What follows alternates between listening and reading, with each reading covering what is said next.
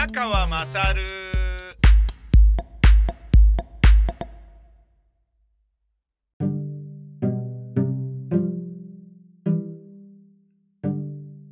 お前の母ちゃん宮川まさるです。えー、今、大塚のレイサマースタジオというところで言いまして、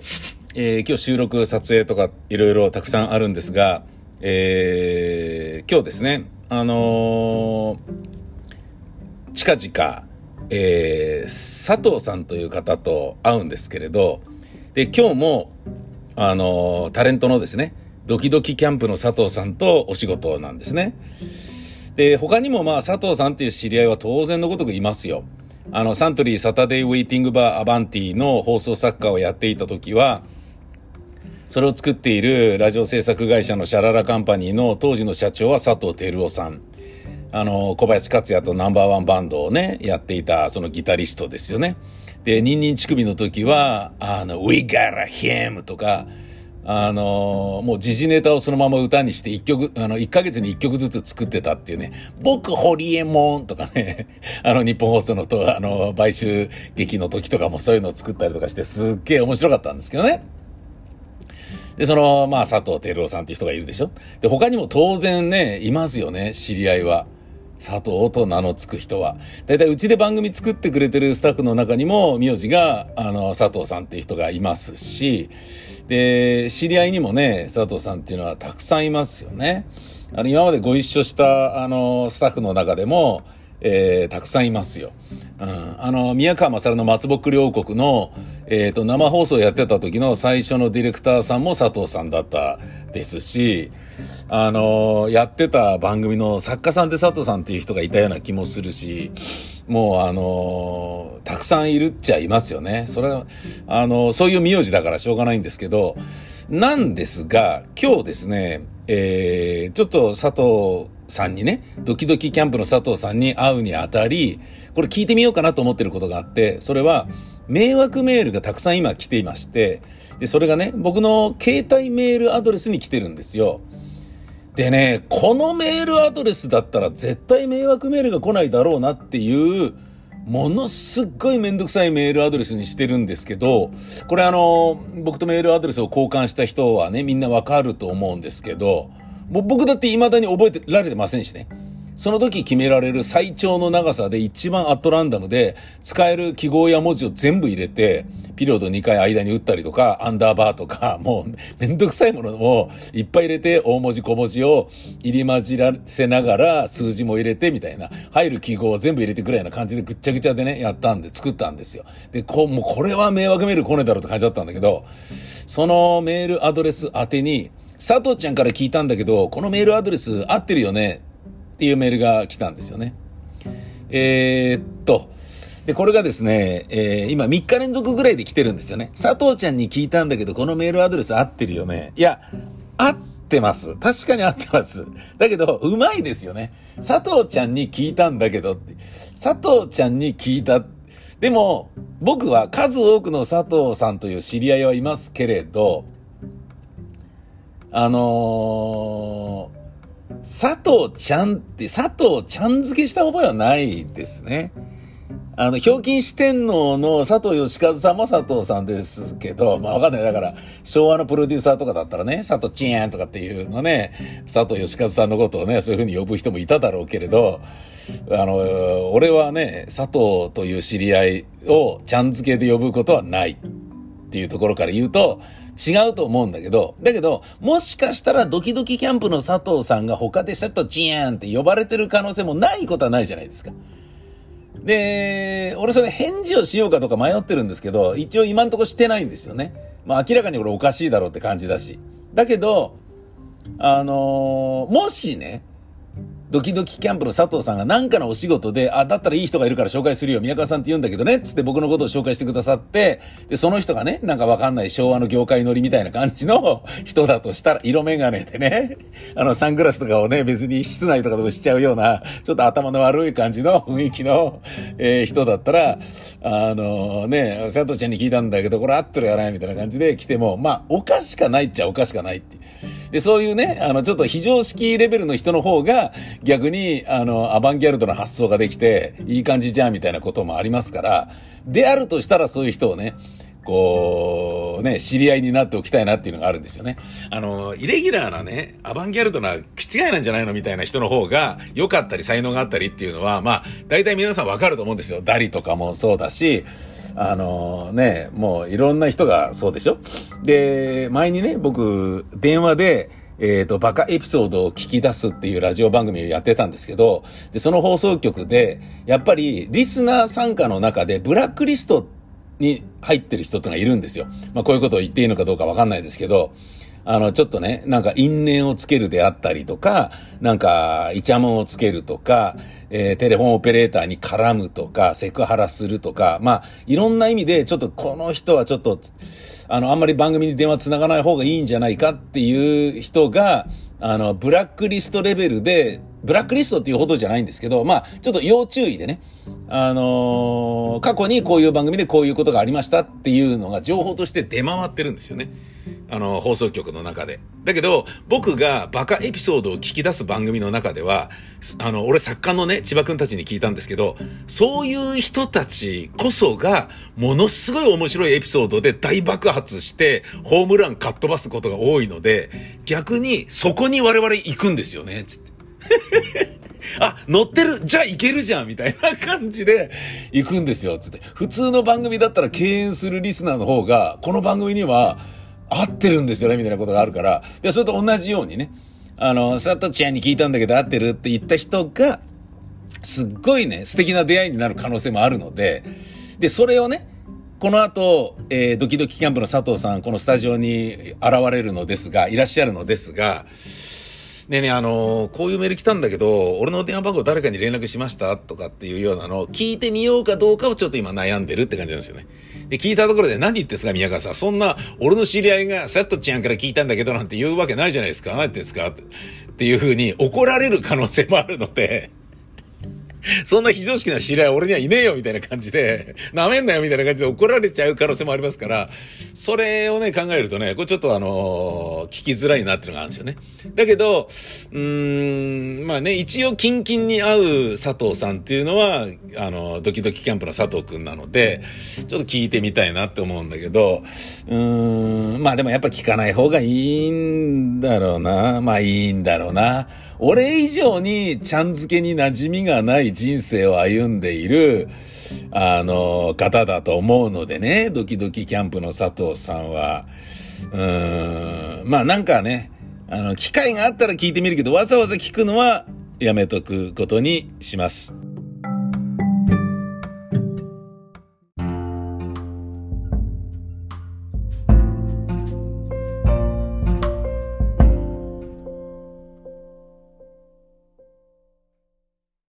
まあ、あの一応、聞くということはしなかったんですけれども、えー、佐藤さんと先ほどお仕事ご一緒しておりまして、えー、まあ、うん、違うんじゃないかなっていう感じですね。ええー、あのー、分かってることなんですけれども、念のため聞いてみようかなっていうのもちょっとまあ、必要ないだろうと。佐藤ちゃんに聞いたんだけど、これでメールアドレス合ってるよね。そんな人が確かに、あのー佐藤さんのお友達にいそうな気はしません。ええ。あのー、なんか、なんですかね、チャラくないんで、全然チャラくない人ですから、あの、どちらかというと、かっちりしている方、かっちり、そうですね。うん。人として、な、人間力が高い人ですから、そういうことはないんじゃないかなと、私、思っております。えー、まあ、つまり、あの、だから聞かなかったですけど、ごめんなさいみたいなね。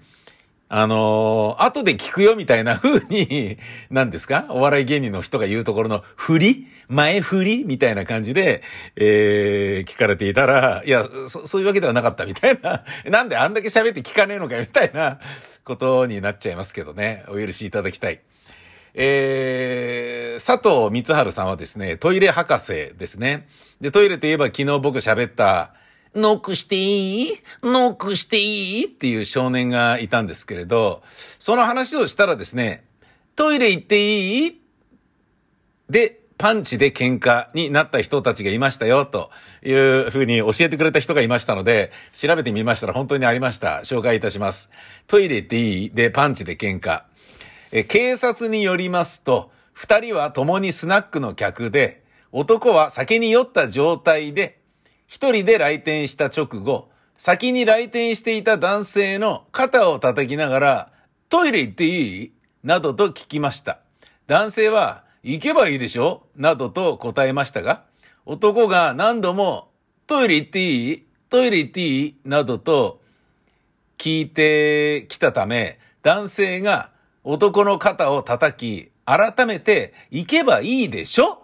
などと言ったところ、突然男性の顔を殴ったということです。えー、店側の通報で駆けつけた警察官が男を逮捕しました。はい。え調べに対して男は覚えていないなどと話しているということです。はい。なんだかわからないですね。トイレ行っていい？トイレ行っていい？いや、行けばいいでしょトイレ行っていい？トイレ行っていい？いや、行けばいいでしょ行けばいいでしょプシューなんで殴るの？そういうことですよね。そういうことですよね。トイレ行っていい？トイレ行っていい？いや、行けばいいじゃないですか。パシッ 何なんですかねトイレトイレ行っていいパンチおじさんがスナックに現れるんですか？ちょっとわかんないですね。ちょっとそういうことがあったっていうお話です。えー、女性に、えー、エアガンを、女性の胸にエアガンを撃った男が埼玉にいました。女性の胸にエアガンが命中しました。40メートル離れたマンションの男が容疑で逮捕されました。任意捜査を拒んでおりまして、いや、狙ってはいないと言っている。徒歩で通行中だった、えー、無職の女性32歳に向けて、エアガンで BB 弾を発射し、胸に命中させる暴行を加えた疑いです。女性に怪我はなかったそうです。これも、まるでわからないですね。トイレっていいトイレっていいって一生懸命聞くっていうことが、何を意味してるのかも全然わかんないし、で、このエアガンで女性のおっぱいを打つっていうことが、それによって性的な興奮が満たされるのかどうかっていう、そういうフェチ、フェティッシュは僕聞いたことありませんし、あのー、なんかあるんですかねわかんないけど。あ、すっごい離れた状態での乳首当てクイズみたいなもんですか？よくなんかあの、ね、酔っ払って、えー、乳首当てクイズとかやって、せーの、ピッちょっとやだ、やめてよ、みたいな、そういうあの、クソみたいな合コンをやってた男たちが世の中にはいたみたいですけど、僕はやったことないんですけど、なん、なんかをやってた時に、ちょっと待って、宮川さん何乳首当てクイズしてんの？かなんかって言って、俺も入れてみたいなことに 言ってきた人がいたんですけどね。それもちょっとまあどうかなっていう。うん。まあ昭和な感じですかね。わかんないですけどね。えー、昭和生まれの、えー、楽しみそうな感じですよね。乳首当てクイズね。で、それの、あの、ゴルゴ13版の、もうだから近くだったら乳首当てはすぐ分かっちゃうから、離れてなきゃ俺は乳首当てクイズちょっと、だから、乳首当てクイズのギネスに乗りてえんだよ、みたいなね。あのー、まあ、俺はね、BB 弾を発射して、えー、彼女を狙ったっていうことを認めてもいいんだけど、そしたら、ちょっと彼女に教えてほしいんだよ。乳首だったかと。乳首に当たったかってことを教えてほしいんだよ。だとしたら本当に乳首当てクイズを自分で極めようと思っている人っていうことになりますね。えー、昭和の業界人が、あのー、ね、えー、乳首当てクイズをやっているとかっていうのはまあわからなくもないんですけど、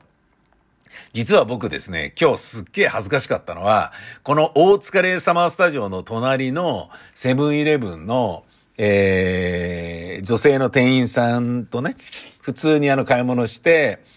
あの、スタジオに来たんですけど、スタジオ来て、まずスタジオ入ったら、えコロナ禍ですから手を洗ってっていうことしますでしょ？で、手を洗う時に鏡を見たら、あしまったって思ったんですよ。僕、タレックスっていう、あの、すっごいいいサングラスを買いまして、いいっていうのは高いとかではなくてね、サングラスを買いまして、で、えー、車の運転用のメガネと同時に運転用のサングラスっていうのも買ったんですよ。で、すごい話を聞いたら、あの、確かに変更レンズのね、あのー、日差しが眩しいのを避けるっていうことができるのは、やっぱり色が濃い方なんだけど、それで運転した場合、あの、トンネルの中に入った瞬間に真っ暗で何にも見えなくなっちゃって逆に危ないと思いますよって言われて、あ、なるほど、そうやって見たらそうだなって、これがおすすめですって言われたのが、今新しくできたタレックスっていうのがあってね。で、タレックスって確かに、あの、光量が減るんですよ。だけど、えー、つまり眩しさがかなり、えー、あのー、なんていうの薄まるんですけど、それと同時に、大抵のサングラスというか従来のサングラスは色味がなんか変わるんですよね。赤が、なんかちょっとこの赤じゃないんだよなっていう風に変わったりとか、黄色がちょっとこうなったりとか、白になったりとか、なんかそういうのがあるでしょ？だけど、色味が全く、っていうかあまり変わらない、ほとんど変わらないんですよ。で、それがおすすめって言われて、つけてみたら、あ、本当だっつって、あの、多角形のレンズ、あの、ぐ、あの、フレームに、それ入れてですね。で、今日は朝から、要は練馬からね、大塚に来ますから、東に向かって進むわけですよ。で、眩しいぜってことで、それをつけてたんですよね。で、そのまま、付け替えるのを忘れて、まあ、つまりそれぐらい普通っぽいんですよ。かけてる側は。で、あの、買い物に行っちゃって、あの、すっごいなんかもう嫌な感じのクソ業界人みたいな、なんかいるじゃないですか、屋内でも色眼鏡かけてる放送作家とか、ラジオディレクターとか、テレビディレクターとか、もう、もう、もう、もう、いやー！あれみたいな感じやー！あんな風に自分がなってたかと思うと、ものすごい恥ずかしいっていうことがあったんですよ。だから、まあ、なんとなく顔見知りになっている、セブンイレブンの女性の店員さんがね、別にあの、大した個人的な会話はしたことないですよ。うん。ただ、まあ、あのー、なんだったかな、ハロウィンの時にね、ちょっと仮装してたりするとね、あ、な、素敵ですね、なんか言ったりね。で、な、それね、別ギャラもらっちゃった方がいいんじゃないですか？みたいな軽口を言ったりとかね。そんなようなことは、まあ、あの、あるんですけども、まあ、それはね、なんだろうな、あの、八百屋の、ねえー、おじさんがね、お、美人さん買ってってネギ安いよとかっていうような、そういう、なんかね、あの、やりとり、ね、あの、地元のやりとりっていう感じだと思うんだけど、そのね、えー、人から、あ、この人何？クソ業界人だったわけ？みたいな そういうふうに思われたと思ったらすっげえ恥ずかしいっていう、そういうことがありました。えー、アフリカで一番有名な日本語は、今。今ですよ。今、アフリカで一番有名な日本語は何だかご存知ですか ?ETC カードが挿入されていません。これだそうです。ETC カードが挿入されていません。これは車乗ってる人じゃないとわからないかもしれませんが、車乗って ETC カードがね、あのー、なんか膝でバシッと押しちゃって、イジェクトボタンをね、ビュって出てたりすると、そこでエンジンかけると、ETC カードが挿入されておりませんって、あの、ナレーションが出るんですよね。で、まあそれで、おそっか、つってピッて押すんですけど、で、これがね、どういうことかというと、えー、アフリカでは日本車が異様に転売されていて、200万ぐらい、もうあの、200万ぐらいに中古車がなってるらしいのね。で、そのもう、あの、ブローカーとかが、えー、転売ヤーが日本に来て20万ぐらいの中古車をいっぱい仕入れてって、で、いろいろあれして20万が200万になって売ることができると。で、日本車っていうのはすっごい、あの、品質が高いということで、お馴染みなのだけれども、日本車の証明となるために、ETC カードが挿入されていませんのナレーションは必要なんだそうですよね。アフリカで、車エンジンかけるたびに、日本車をね、購入して、えー、した人がエンジンをかけるたびに ETC カードが挿入されていません。ETC カードが挿入されていませんってなるから、今アフリカでは一番有名な日本語は ETC カードが挿入されていませんなんだそうですよ。すごいよね。もしかしたらあの ETC カードが挿入されていませんって言ってた人がアフリカに行ったら、なんかもうその声聞かせてくれよみたいな感じでね。その声聞いただけでオナニーできるぜ みたいなそういう人が、もしかしたらアフリカにはすっごい多いのかもしれないっていうことはあります。車というと僕ね、もうね、今すごい気になってることがあるんですよ。今度機会があったら話しますけれどもね。EV にアップルが参入するんじゃねえのっていう話です。えー、これどうなんだろうなーっていうのはすごい気になるところなんですよね。えー、あの、要はね、EV 自動車にしましょうよっていうことを菅総理が言いましたよね。で、トヨタ、トヨタの豊田社長が、いや、ちょっと待ってよと。急に言われたって困んだよみたいな感じで、で、あの、その企業に押し付けるんじゃなくて政府もちゃんと一体となって考えていろいろやってくんなきゃダメだぜっていう。つまりね、その、支援金として補助金を出すとか、そういうようなことを考えてくれよっていうことだと思うの、それもあるし、で、実際に技術を、えー、伝承していかないといけないでしょと。我々は、まあ、トヨタの話ね。我々はハイブリッド車を生み出すっていう技術をどれだけ頑張って作ったと思ってんだよと。それいきなりハイブリッドもうなしね、ガソリンなしね、つもうトヨタの、トヨタの歴史をすべて巡ってしまうようなことだろうと。そんなこと言って、日本の屋台骨とも言うべき自動車産業が傾かないわけないじゃないか。お前バカなんじゃないのっていうことを言ってるわけですよ、トヨタ社長はね。まあ、言われたように一生懸命頑張りはするけどねって一応首相の顔を立てていって、はいましたけど、ふざけんなって話。考えてみたらそうなんだよね。自動車を作る上でエンジンの仕組みとか性能とか、なんていうの、燃焼効率とか、それを力に変えるね、まあ同じか、燃焼効率か、えー、そういったものをものすごいこう、技術の日本が、トヨタ、日産、ホンダ、鈴木大活躍して、えー、地球上で品質が保証されるレベルのブランドになったじゃないですか。そのエンジンを作るっていう作業がなくなりますからね。EV になると。電池積んでそれで動くわけですから。はぁって話ですよ。だからテスラみたいに急にね、参入してきて、ドーンとね、あのー、ナンバーワンカンパニーまで慣れちゃったりするわけですよ。考えてみてください。ソニーが自動車を作るときはもう来る可能性がありますし、まあ、実際、車載電池に関しては、ついこの間まではパナソニックが世界で一番の質、実ともに、質量ともにパナソニック1位だったんだけど、CATL かな？中国の、企業にもうあの玉座を譲っちゃったんですよね。で、トヨタも日産も、あの、その中国の CATL に大量発注しているから、パナソニック何やってんのって話なのよ。で、あの、車載電池を頑張って、こうね、えっ、ー、と、日本の企業がちょっと持ち場を築くレベルまでならないといけないし、えー、車も、えー、電池で走るわけだから、電気自動車なわけだから、あの、もっともっと今までのなんかね、伝統とか品質とかブランドに、おんぶに抱っこしているような殿様仕事じゃやっていけねえよっていう、そういう時代が来てるわけだよね。そうやって考えると、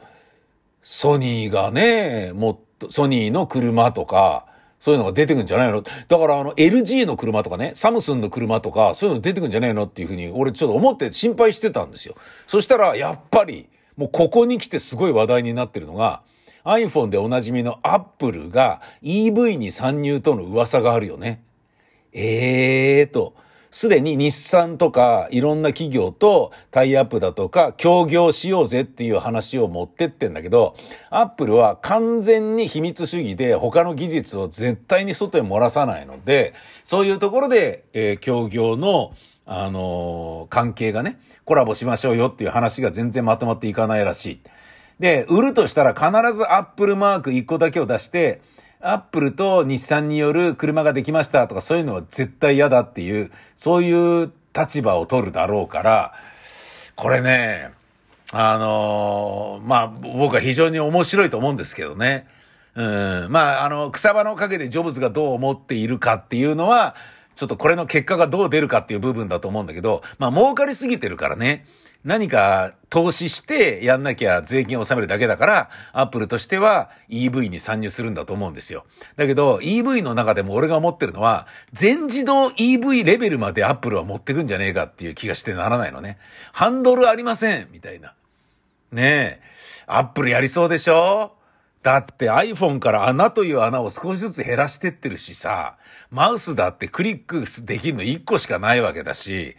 ねえ、何でもかんでも割愛して、わかりやすい方がいいって、ボタンが少ない方がいいだから、ボタンを押したらあとはもう設定してあるところまで勝手に行ってくれるっていう、そういう全自動 EV 自動車、ねえ、アップルの車が出たりするのかなと。そうなると、ねえ、あのー、ソニーとかパナソニックもね、LG とかサムソンにやられちゃってるし、トヨタとか日産とかホンダもね、テスラとかにやられちゃって、ええー、みたいなことになっちゃう。日本は本当に氷河期のようなやばい時期に突入する可能性がありますから、僕はあのー、ね、ETC カードが挿入されていませんっていうふうにアフリカで言ってるっていうのは、ありがたいなって、そんなこともあったんだよなっていうふうに喜べる、えー、情報として受け止めていていいような気がします。